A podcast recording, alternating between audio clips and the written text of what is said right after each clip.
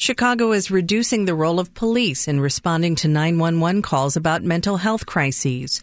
The city took a step last fall, launching two new teams that partnered an officer with a mental health clinician and a paramedic. Now the city is about to add a team consisting of just a clinician and a paramedic.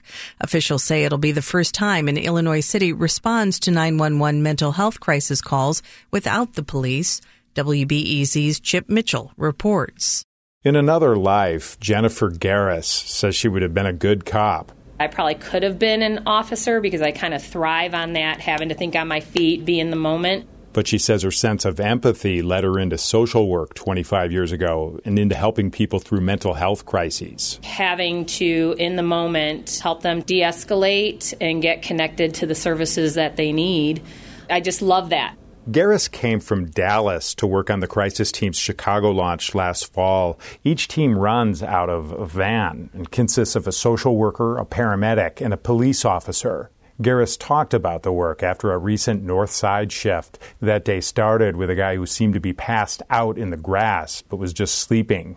Then there was a woman who had taken off her clothes in public. Garross said neither of them wanted any help from her team. Then a couple other places. One was a residential building for folks with chronic mental illnesses. There was a gentleman that they felt needed to go to the hospital because he was expressing suicidal ideations. But this man did not want to go to the hospital. No, no. The individual did not want to go. Until recently, the city did not have many options for responding to someone like this. The, unfortunately, the police would have to handle that. If they become aggressive, now it was Garross, a city social worker with years of crisis experience, talking it out with him. It went fine. They when the ambulance showed up, um, he walked out with them.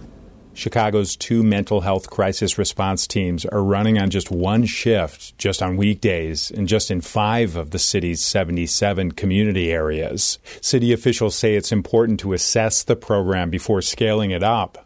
But some mental health care advocates say the rollout is going too slowly, and they're worried about the police involvement. Letitia Newson represented the Illinois chapter of the National Association of Social Workers in a news conference online last month. The culture of policing has proven that its methods for de escalation and intervention are not effective and often end with the loss of life in Black and Brown communities. Quintonio LeGrier, Laquan McDonald, James Anderson, Philip Coleman, Raul Barrera, Betty Jones, all lives unjustly lost at the hands of Chicago police in their attempts to intervene during the mental health crises. But Mayor Lori Lightfoot's administration says including cops on crisis response teams expands the type of calls they can handle, like when there's a weapon or a violent attack. And officials say since their September launch, the two teams that include officers have carried out more than 160 mental health responses without a single arrest or use of force. Jennifer Garross, that social worker in the program, she says including the police is a good idea in a city with so much violence. We do need to be careful the officers that we work with once they've made the scene safe like like just made sure that everything is okay we go in and do our job. Like they don't interfere. They're not. Do you, do you, personally ever feel unsafe? Like I'm glad the cop was here with us. I haven't, but I can think of situations that could arise that I would. Uh, when I was in Dallas, yes, there were several situations that I was glad that we had an officer there because safety can be jeopardized. The way that it comes into the call center may not be what you actually arrive to.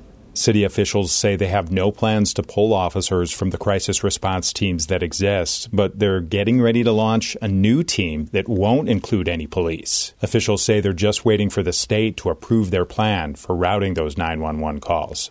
Chip Mitchell, WBEZ News.